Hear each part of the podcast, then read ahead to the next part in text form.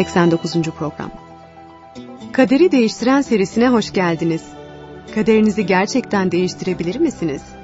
Eğer öyle olsaydı nereden başlardınız? Tehlikelerle ve belirsizliklerle dolu bir dünyada neye güvenebilirsiniz? Gerçekten inanabileceğiniz ve tüm yüreğinizle güvenebileceğiniz bir şey var mı? Bu ve benzeri soruların cevaplarını bulmak için şimdi birlikte Kaderi Değiştiren adlı bu programda bir yolculuğa çıkalım. Fedakarlık sözcüğünü düşündüğümüzde akla ne gelir? Hasta çocuğuna bakmak için tüm gece uykusuz kalan anneyi mi düşünürsünüz? Oğlunun üniversite eğitimini karşılamak için ailenin yazlık evini satan bir babayı mı düşünürsünüz? Bu her iki eyleminde fedakarlık gerektirdiği doğrudur. Öyleyse en büyük fedakarlık ne olurdu? Evet haklısınız. Fedakarlığın en büyük biçimi kendi arzularımızı ya da dileklerimizi bir kenara bırakmaktan, külfet getirici bir şey yapmaktan ya da faturaları ödemek için bir şey satmaktan çok daha büyüktür. Başkalarının yararına kendi hayatımızdan vazgeçmek demektir.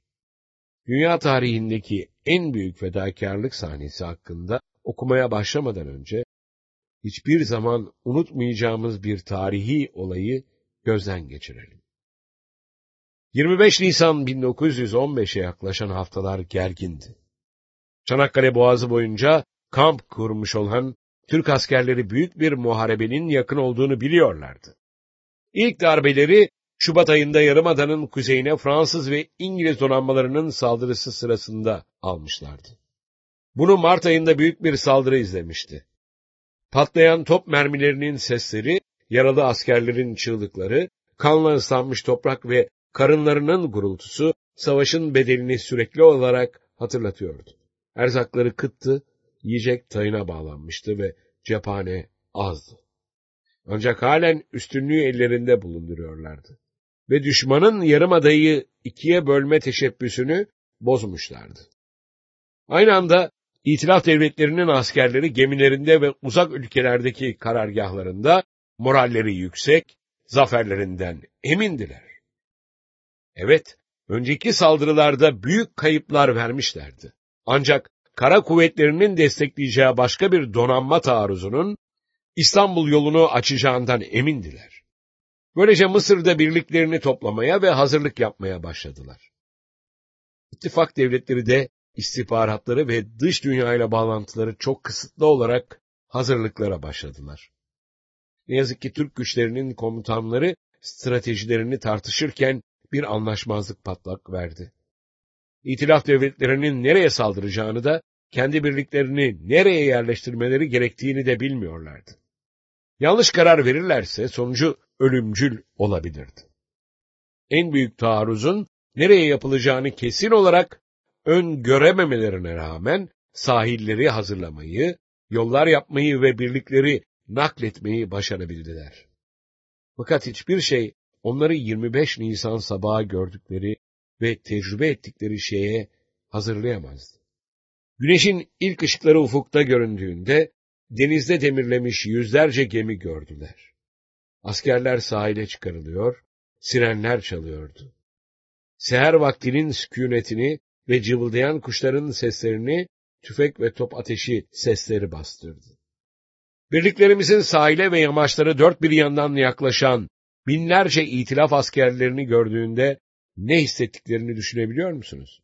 Buna bir de neredeyse hiç cephaneleri olmadığını da ekleyin. Askerlerin çoğu muhtemelen 25 Nisan günü gün doğumunun son gördükleri gün doğumu olacağını biliyordu. Yaklaşık 2000 yıl önce İsa'nın öğrencilerini hazırlamak için söylemiş olduğu tüm şeylere rağmen onlar da olan bitene inanamıyordu. Birlikte üç yıl geçirdikleri öğretmen, peygamber ve adam gitmişti. Sıradan bir suçlu gibi geceleyin tutuklanmış, yakın bir arkadaşı tarafından ele verilmiş ve savaş esiri gibi alınıp götürülmüştü. Dünyevi bir krallık rüyaları paramparça olmuştu. Romalıların İsrail'den kovulmaları kısa süren bir hayaldi. O karanlık ve ümitsiz gecede Yuhanna ile Petrus dışındaki bütün öğrenciler kaçmıştı. Onlarsa tapınak muhafızlarını başrahibin İsa'yı sorgulamayı planladığı gizli toplantı yerine kadar izlemişlerdi. Yuhanna bir arkadaşı kendisini içeri aldıktan sonra olaylara tanıklık etti. Rahiplerin suçlamalarını duyduğunda ve İsa'nın karşı koymadığını, hatta kendini savunmaya bile çalışmadığını gördüğünde şaşkınlığa uğradı. Onun anlatısını Yuhanna 18. bölüm 19'dan 21'e kadar olan ayetlerde okuyalım. Başkâhin İsa'ya öğrencileri ve öğretisiyle ilgili sorular sordu. İsa onu şöyle yanıtladı. Ben söylediklerimi dünyaya açıkça söyledim. Her zaman bütün Yahudilerin toplandıkları havralarda ve tapınakta öğrettim. Gizli hiçbir şey söylemedim. Beni neden sorguya çekiyorsun? Konuştuklarımı işitenlerden sor. Onlar ne söylediğimi biliyorlar. İsa kırlarda, tepelerde ve dağ yamaçlarında hatta tapınakta Allah'ın kendisine verdiği gerçekleri açıkça söyledi. Onun sırları ya da gizli bir gündemi yoktu. Onun saklayacak bir şeyi yoktu. Onun tek meydan okuyuşu verdiği basit yanıttı. İsa yasayı biliyordu. O Allah'ın sözüydü. Eski antlaşmaya göre rahiplerin dahi bir kişiyi bir suçtan mahkum etmek için en az iki tanığa ihtiyaçları vardı. İsa öz olarak şunu söylüyordu. Siz ve diğer herkes neler söylüyor olduğumu biliyorsunuz. Eğer söylediğiniz gibi yaptımsa, tanıklar nerede? Gidin onları getirin. Başrahibin ses tonu ve suçlamaları yeterince sarsıcı değilmiş gibi, Yuhanna 22. ve 23. ayette kayıtlı olan olaylara tanık olduğunda ne hissetmiştir? İsa bunları söyleyince yanında duran görevlilerden biri, başkâhine nasıl böyle karşılık verirsin, diyerek ona bir tokat attı.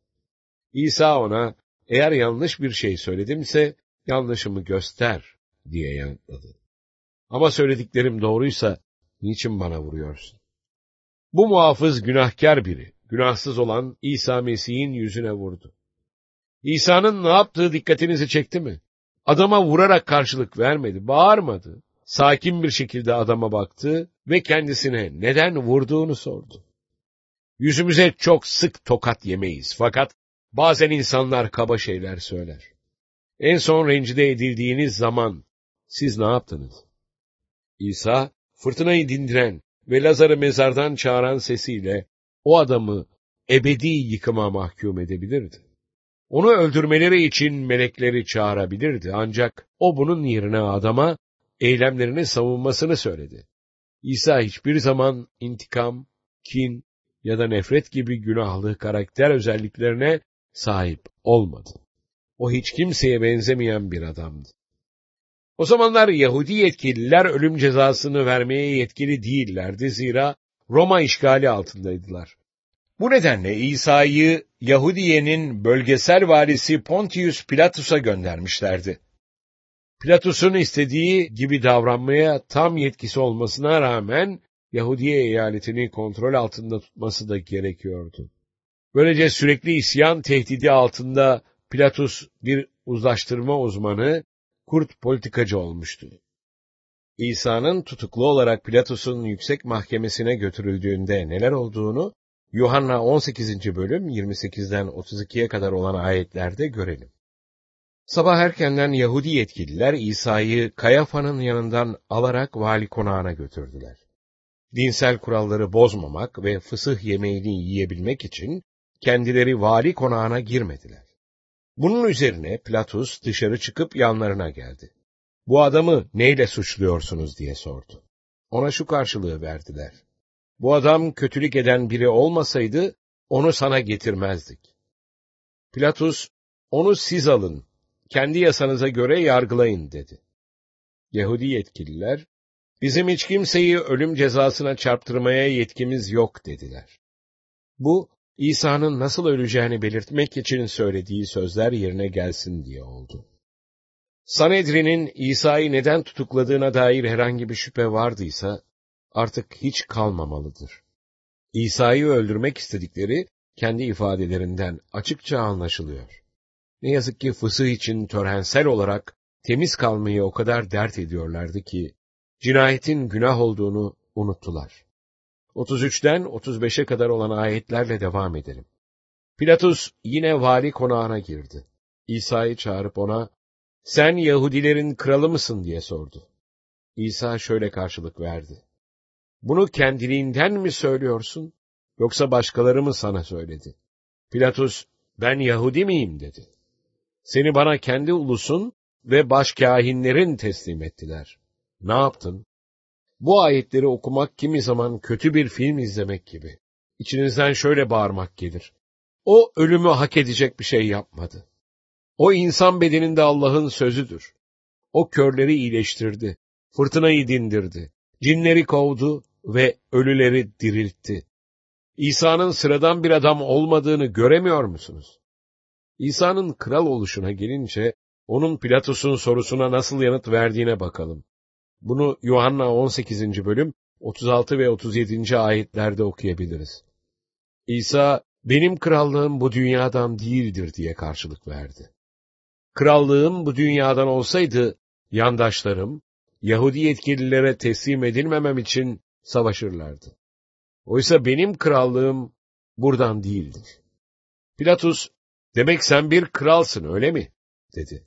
İsa, kral olduğumu sen söylüyorsun karşılığını verdi. Ben gerçeğe tanıklık etmek için doğdum. Bunun için dünyaya geldim.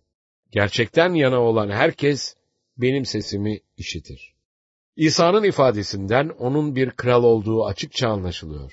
Fakat genel olarak düşündüğümüz türden bir kral değil. O zaman Yahudilerin çoğu Mesih'in Romalıları ortadan kaldırarak yeni bir Yahudi krallığı kuracağını düşünüyordu. Ancak İsa'nın ifadesi bu düşüncelerinin yanlış olduğunu açıkça ortaya koymaktadır. O dünyevi bir krallık kurmaya gelmedi. Hayır. O daha büyük bir şeye, gökte ve yeni yeryüzünde ve Allah'ı seven herkesin yüreklerinde bulunan Allah'ın krallığına odaklanmıştı. Öyküye Matta'dan devam etmeden önce Yuhanna 18. bölüm 38. ayeti okuyalım.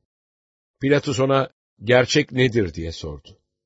Bunu söyledikten sonra Pilatus yine dışarıya, Yahudilerin yanına çıktı. Onlara, ben onda hiçbir suç görmüyorum dedi. Gerçek nedir? İnsanların gerçek hakkında kafalarının her zamankinden daha karışık olduğu bir zamanda yaşıyoruz. Gerçeğin kültüre, zamana ve yaşam şartlarına bağlı olduğunu söylüyorlar. Sizin için gerçek olabilecek olan şeyin, onlar için olmadığını söylüyorlar. Doğrusu, su susuzluğu giderir ve ekmek bedeni besler. Gerçek vardır ve bulunabilir. Önceki programlarımızdan birinde İsa kendisinin yol, gerçek ve hayat olduğunu söylemişti. Pilatus gerçeğin tam önünde durmakta olduğunu fark edemedi. İsa tüm peygamberlerin yazdığı tüm şeylerin ünlem işaretiydi. O Allah'ın evrenden günahı kaldırma çabalarının ok başıydı. Gerçek bilinebilir olmakla kalmıyordu. Aynı zamanda İsa Mesih'in şahsında görünür ve canlıydı da. Şimdi Matta kitabına geçelim ve öyküye 27. bölüm 15'ten 19'a kadar olan ayetlerden devam edelim.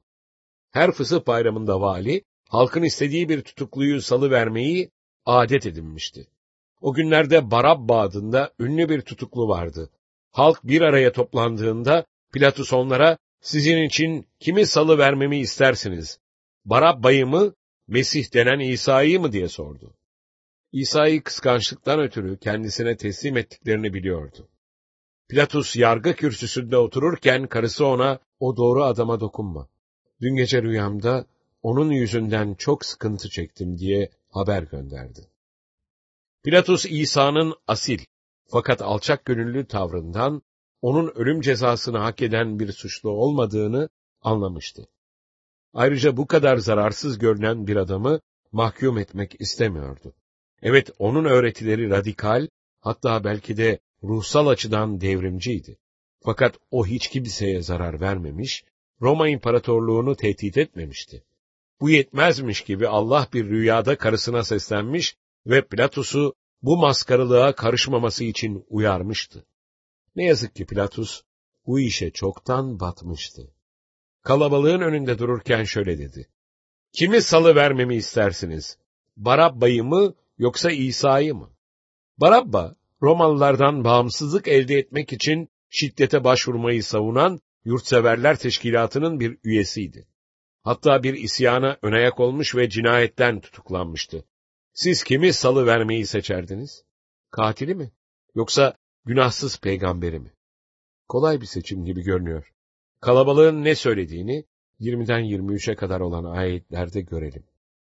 Başkâhinler ve ileri gelenlerse Barabba'nın salı verilmesini ve İsa'nın öldürülmesini istesinler diye halkı kışkırttılar. Vali onlara şunu sordu. Sizin için hangisini salı vermemi istersiniz?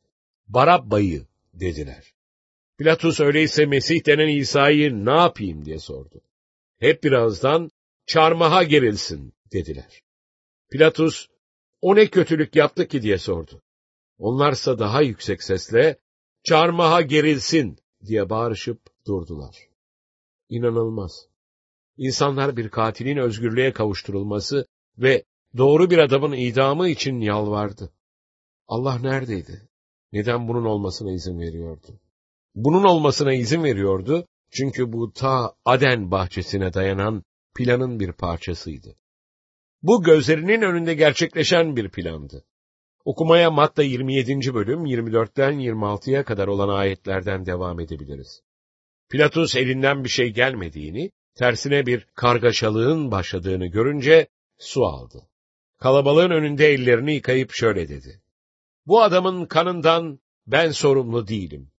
Bu işe siz bakın. Bütün halk şu karşılığı verdi. Onun kanının sorumluluğu bizim ve çocuklarımızın üzerinde olsun. Bunun üzerine Pilatus onlar için Barabba'yı salıverdi. İsa'yı ise kamçılattıktan sonra çarmıha gerilmek üzere askerlere teslim etti. Pilatus ellerini yıkadığında bunun masum bir adamı mahkum etmenin suçluluğunu ortadan kaldıracağını sanmıştı. Ancak bir önder olarak bunu yapamazdı. Onun da bir seçim yapması gerekiyordu. Halkın isteğine rağmen doğru kararı verebilirdi.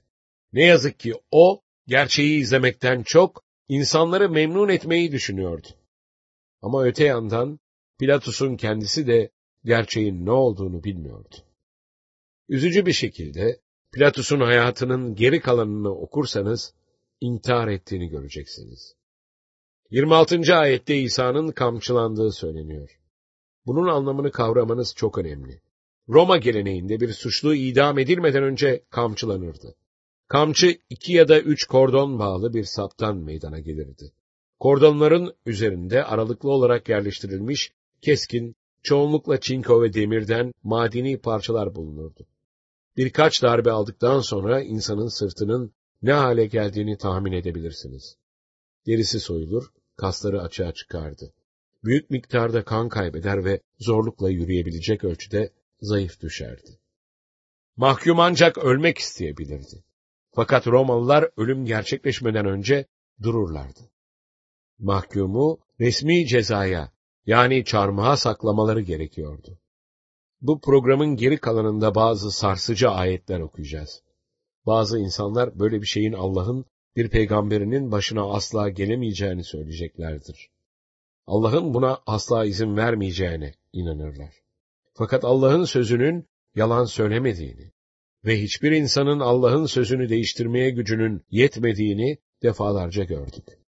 Okuyacaklarımız yalın gerçekler. Öyleyse peşin hükümlerimizi, kişisel düşüncelerimizi ve şüphelerimizi bir kenara bırakalım.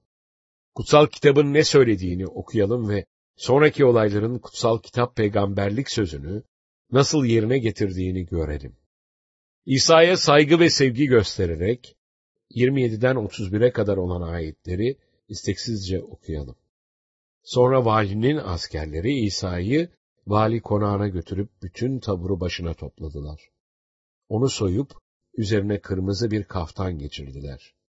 Dikenlerden bir taç örüp başına koydular. Sağ eline de bir kamış tutturdular. Önünde diz çöküp, selam ey Yahudilerin kralı diyerek onunla alay ettiler. Üzerine tükürdüler. Kamışı alıp başına vurdular. Onunla böyle alay ettikten sonra kaftanı üzerinden çıkarıp kendi giysilerini giydirdiler. ve çarmıha germeye götürdüler. Şimdi okuduklarımızı hiç açıklayabilir miyiz? Yukarıdaki ayetlerde beş eylem vurgulanmış. Askerler İsa'nın giysilerini çıkardılar. Başına dikenlerden bir taç koyup bastırdılar. Onunla alay ettiler. Ona tükürdüler ve vurdular. Onun dövüldüğünden, önceki geceden beri hiçbir şey yiyip içmediğinden ve çok kan kaybettiğinden ötürü zaten zayıf düştüğünü hatırlayın. Giysilerini çıkarttıklarında duyduğu acıyı tahmin edebilir misiniz? Herhalde giysileri yapışmış etler vardı. O askerlerin üzerindeki nefret, kıskançlık ve ahlak bozukluğuyla dolu bakışları hayal edebiliyor musunuz? Bunu onlara yaptırabilen neydi? Günah. Bunu itiraf etmek istemesek de, bu sizde ve bende olan aynı günah. Bize pişman olduğumuz ve utandığımız şeyleri yaptıran aynı günah. İsa, Allah'ın sözü ve bu yeryüzünde Allah'ın yasasının kişileşmiş halidir. Çünkü o hiçbir zaman günah işlemedi. Günah işleyerek Allah'ın yasasını çiğnediğimizde, örneğin yalan söyleyerek, anne babamıza itaatsizlik ederek, hırsızlık yaparak, sept gününü kutsal tutmayarak vesaire, İsa Mesih'le alay ediyor, ona tükürüyor ve tokat atıyoruz. Kutsal kitaba göre günahımıza kefaret edebilen tek şey kandır. Atalarımız bu yüzden hayvanları kurban ettiler. Fakat hayvanların kanı günahlarına gerçekten kefaret etmedi. Bunlar yalnızca tüm dünyayı bereketleyecek olan en büyük kurbanın bir simgesiydi. Bundan sonra neler olduğunu 32'den 36'ya kadar olan ayetlerde görelim. Dışarı çıktıklarında Simon adında Kireneli bir adama rastladılar. İsa'nın çarmıhını ona zorla taşıttılar. Golgota yani kafatası denilen yere vardıklarında içmesi için İsa'ya ödle karışık şarap verdiler. İsa bunu tadınca içmek istemedi. Askerler onu çarmıha gerdikten sonra kura çekerek giysilerini aralarında paylaştılar. Sonra oturup yanında nöbet tuttular. Roma dünyasında çarmıha germe akla gelebilecek en kötü cezaydı. En aşağılık suçlular için ayrılmıştı. Dolayısıyla halkın olayı seyretmesi, suçluyla alay etmesi ve cezalandırılışına tanık olmaları normaldi. Mesih olan İsa, iyi çoban, Allah'ın sözü, kaderi değiştiren, böyle bir seyirliğin odak noktasıydı. İsa dövüldükten sonra o kadar halsiz düşmüştü ki, çarmığını Golgota'ya kadar tüm yol boyunca taşıyamadı. Omuzları o tahta kirişin ağırlığını taşıyamıyordu. Hatta tutabilse dahi omuzlarındaki ve sırtındaki kan tahtanın kaymasına neden olacaktı. Sendeledi düştü, ayağa kalktı, hatta zaman zaman süründü. Bunun olacağını aylar öncesinden biliyordu. Nereye gideceğini biliyordu fakat en önemlisi gönüllü olarak gidiyordu. Hiçbir tahta parçasına çivi çaktınız mı? Bir elinizle çekici kaldırırken diğer elinizle çiviyi tutarsınız. Çekici indirirken bütün gücünüzle çivinin başına vurursunuz. Çeliğin çeliğe teması yüksek sesli bir uğultu yapar. Roma askerleri İsa'yı o tahta çarmıha yatırdıklarında tahtaya çivileri çaktılar. Fakat çivilerin tahtaya değmeden önce İsa'nın bileklerinden ve ayaklarından geçmeleri gerekiyordu. Bunun ne kadar acı verici olduğunu hayal bile edemeyiz. Çiviler tendonları, bağ dokuları ve sinirleri delip geçti. Askerler İsa'yı kaldırırken, onu tutan şeyler yalnızca bunlardı. Yer çekimi bedenini aşağı çekerek nefes almasını imkansız hale getirirken, İsa sırtını eğerek yaralı kollarıyla kendini yukarı çekiyordu. Zaman zaman tek bir nefes alabilmek için kendisini yukarı çekiyordu. Aynı anda insanlar yanından geçiyor ve ona sataşıyorlardı. Askerler kendisini çarmıha çivilediklerinde İsa'nın ne dediğini biliyor musunuz? Luka 23. bölüm 34. ayette görelim. İsa, baba onları bağışla dedi. Çünkü ne yaptıklarını bilmiyorlar. İsa Allah'tan askerleri, rahipleri ve alay edenleri bağışlamasını istedi. Bir an için durup bunu düşünün. İsa yargılandığı zaman, öldürülürken, katillerinin kurtuluşunu düşünüyordu. Askerlerin olan biteni anlamadıklarını biliyordu. Onların gözünde İsa yalnızca sorun çıkaran asi Yahudilerden biriydi. Günün sonunda onun gerçekte kim olduğunu öğrenecekleri akıllarının ucundan bile geçmiyordu. Matta 27. bölüm 37'den 44'e kadar olan ayetlerden devam edelim. Başının üzerine bu Yahudilerin kralı İsa'dır diye yazan bir suç yaftası astılar. İsa ile birlikte biri sağında, öbürü solunda olmak üzere iki haydut da çağırmaya gelildi. Oradan geçenler başlarını sallayıp İsa'ya sövüyor, hani sen tapınağı yıkıp üç günde yeniden kuracaktın, hadi kurtar kendini. Tanrı'nın oğluysan çarmıhtan in diyorlardı. Başkahinler, din bilginleri ve ileri gelenler de aynı şekilde onunla alay ederek başkalarını kurtardı, kendini kurtaramıyor diyorlardı. İsrail'in kralıymış. Şimdi çarmıhtan aşağı insin de ona iman edelim. Tanrı'ya güveniyordu. Tanrı onu seviyorsa kurtarsın bakalım. Çünkü ben Tanrı'nın oğluyum demişti. İsa ile birlikte çarmıha gerilen haydutlar da ona aynı şekilde hakaret ettiler. Ne yazık ki bu kötü bir film ya da uydurma bir öykü değil. İsa dövüldü, çarmıha çivilendi ve alaya alındı. İnsanlığın günahının suçunu gösteren bir resim yapabilseydiniz, muhakkak şöyle olurdu. Allah'ın seçilmiş Mesih'i bir tepede çıplak bir biçimde çarmıha çivilenmiş. 45'ten 50'ye kadar olan ayetleri okuyarak bu öyküyü sonlandıralım. Öğleyin 12'den 3'e kadar bütün ülkenin üzerine karanlık çöktü.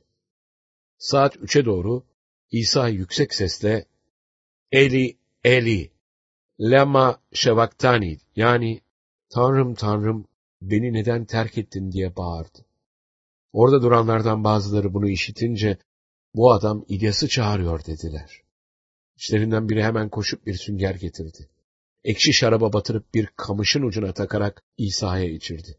Öbürleri ise dur bakalım İlyas gelip onu kurtaracak mı dediler. İsa yüksek sesle bir kez daha bağırdı ve ruhunu teslim etti. Günün ortasında gök karardı. Üç saat boyunca hiç gün ışığı yoktu. Saatler süren ıstıraplı acıdan sonra İsa Allah'a feryat etti. Yıllar boyu İsa'nın bu ifadesi hakkında pek çok yorum yapılmıştır. Ancak bunların tümü aynı sonuca varır. İsa daha önce hiç hissetmediği bir şeyi hissediyordu. Yalnız ve terk edilmiş hissediyordu. Üç yıl boyunca insanlara Allah'la bir olduğunu anlatmıştı. Allah'ı kendi babasına benzetmişti ve sürekli olarak kendisine emredileni yapıyordu. Fakat çarmıhta asılıyken İsa sanki bir uçurumun kendisini Allah'tan ayırdığını hissetti. Artık hayat kaynağına bağlı değildi. İsa'nın temiz kaydı, yani onun günahsızlığının ışığında bunun nedenini ister istemez merak ederiz. İsa bu cezayı hak edecek bir şey yapmadı. O Allah'ın yasasını bir kez bile çiğnemedi. Öyleyse başka bir nedeni olmalı.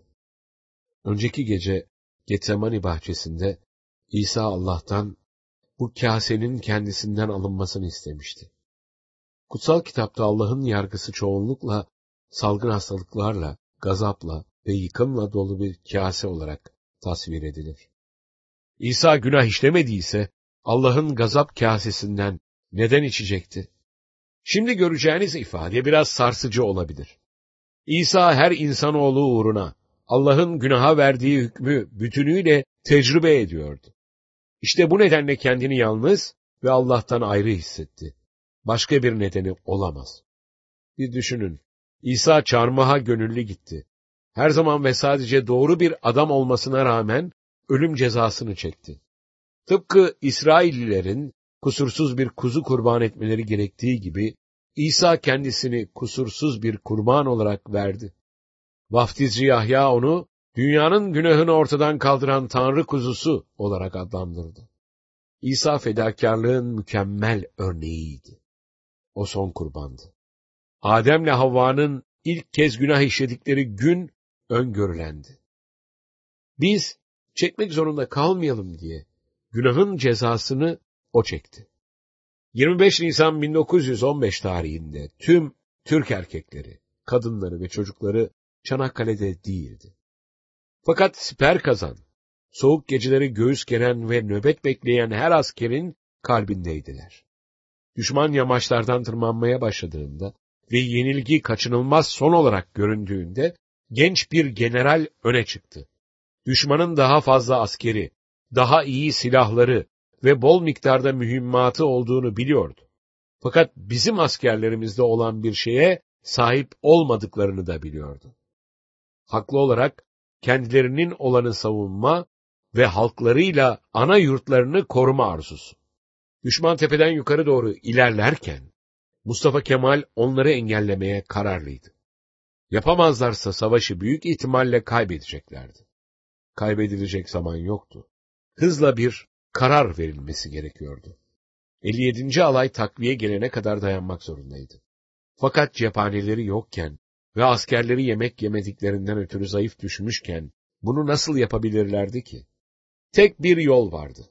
Fakat bedeli ağır olacaktı.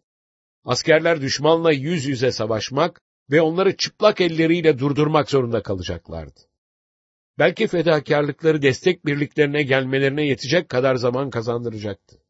Ancak annelerin emzirdikleri, büyüttükleri ve kendisine teslim ettikleri oğullarını kaybedeceklerini bilerek bu emri nasıl verebilirdi ki? Onları nasıl ölüme gönderebilirdi? Başka bir seçenek var mıydı? Hangisi daha zor olacaktı? Ölme emrini vermek mi, bunu yerine getirmek mi? Evet yapılması gerekiyordu. Tüm ulus bu eyleme bağlıydı. Mustafa Kemal, 57. alayın askerlerine döndü, onlara cephe hatlarına dönmelerini söyledi ve düşmana taarruz etmelerini emretti. Onları şu ifadeyle gönderdi. Ben size taarruzu değil, ölmeyi emrediyorum. Kesin bir ölüme doğru taarruza geçen o askerlerden biri olsaydınız, nasıl hissederdiniz? Bunu yapabilir miydiniz? Kendinizden daha büyük bir şey yaptığınıza ve ailenizle ulusunuzu kurtardığınıza tüm kalbinizle inansaydınız, siz de muharebeye koşardınız. 57. alayın askerleri ne yaptı? Gönüllü olarak ölüme koştular. Allah'ın sözü olarak İsa göğü gönüllü olarak bıraktı. Bebek olarak doğdu. İnsan hayatı yaşadı ve çarmıhta öldü. O ölmeye gönderilmişti. Allah'la birlikte olabilmeniz için günahınızın en büyük bedelini ödedi. Allah'tan ayrılık. İsa'nın doğumu doğaüstü bir olay olduğu gibi ölümü de öyleydi. Matta 27. bölüm 51 ve 54. ayetleri okuyarak ne olduğunu görelim. O anda tapınaktaki perde yukarıdan aşağıya yırtılarak ikiye bölündü. Yer sarsıldı, kayalar yarıldı. İsa'yı bekleyen yüzbaşı ve beraberindeki askerler depremi ve öbür olayları görünce dehşete kapıldılar. Bu gerçekten Tanrı'nın oğluydu dediler. Tapınakta kutsal yeri en kutsal yerden ayıran perde yırtılarak ikiye bölündü. Artık Allah'la insan arasında ayrılık yoktu. İsa sonunda her insanın günahının bedelini ödemiş ve babaya doğrudan bir yol sağlamıştı. İsa'nın son nefesini selamlamak için güneş karardığında ve yer sarsıldığında, onun giysileri için kura atan Roma askerlerinden biri, onun çevresinde doğaüstü olayların geçtiğinin farkına vardı. İsa Mesih'in cansız yüzüne baktı ve aykırdı. Gerçekten bu Allah'ın oğluydu.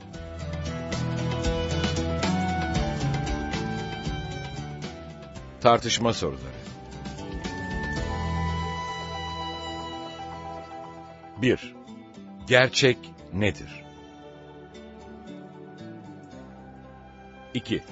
İsa muhafızı eylemleri hakkında sorguladığında bunun bir tür yargı olduğunu anlıyor musunuz? İsa kendisine insanların günahlarını yargılama yetkisi verildiğini söyledi. Size yapmış olduğunuz kötü işler hakkında sorduğunda ne diyeceksiniz? 3. İsa Allah'tan kendisini mahkum eden ve öldüren insanları bağışlamasını istedi. Onun Allah'tan sizin günahlarınızı bağışlamasını da isteyeceğini anlıyor musunuz? 4. İsa'nın ölümünün gerekli olduğunu anlıyor musunuz? O neden ölmek zorundaydı? 5. İsa fısıh bayramında öldü. Kuzunun kanının Mısır'da onu kapı söveleri üzerine sürenler için ne yaptığını hatırlıyor musunuz?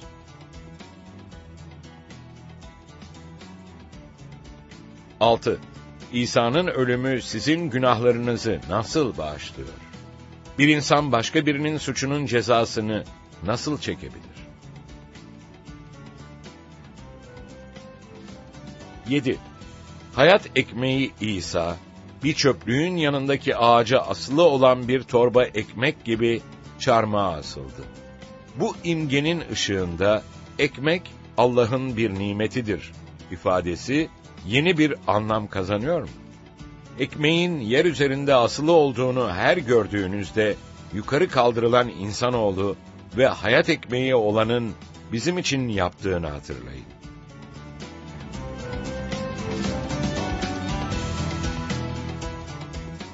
Sevgili dinleyiciler, bu programda İsa Mesih'in Allah'ın sözü olarak göğü gönüllü olarak terk ettiğini, bebek olarak doğduğunu, insan hayatı yaşadığını ve çarmıhta öldüğünü öğrendik. Bir sonraki programa katılacağınızı umuyoruz. O programda bugün tüm umutlarımızı İsa'ya bağlarsak artık ölümden korkmak zorunda olmayacağımızı göreceğiz. Bununla beraber hayatı Mesih'te saklı olan kişinin ölse bile Mesih ikinci kez bulutlarda göründüğünde ölümden dirileceğini öğreneceğiz. Kaderi değiştiren deneyimine internet üzerinden katılmak isterseniz www.kaderideistiren.com adresini ziyaret ederek bizlere ulaşabilirsiniz. Tekrar buluşuncaya dek Rabbin kutsal yazılardaki bu vaadiyle huzurlarınızdan ayrılıyoruz. Çünkü sizin için düşündüğüm tasarıları biliyorum, diyor Rab. Kötü tasarılar değil, size umutlu bir gelecek sağlayan esenlik tasarıları bunlar. O zaman beni çağıracak, gelip bana yakaracaksınız. Ben de sizi işiteceğim. Yeremya 29. bölüm 11. ve 12. ayetler.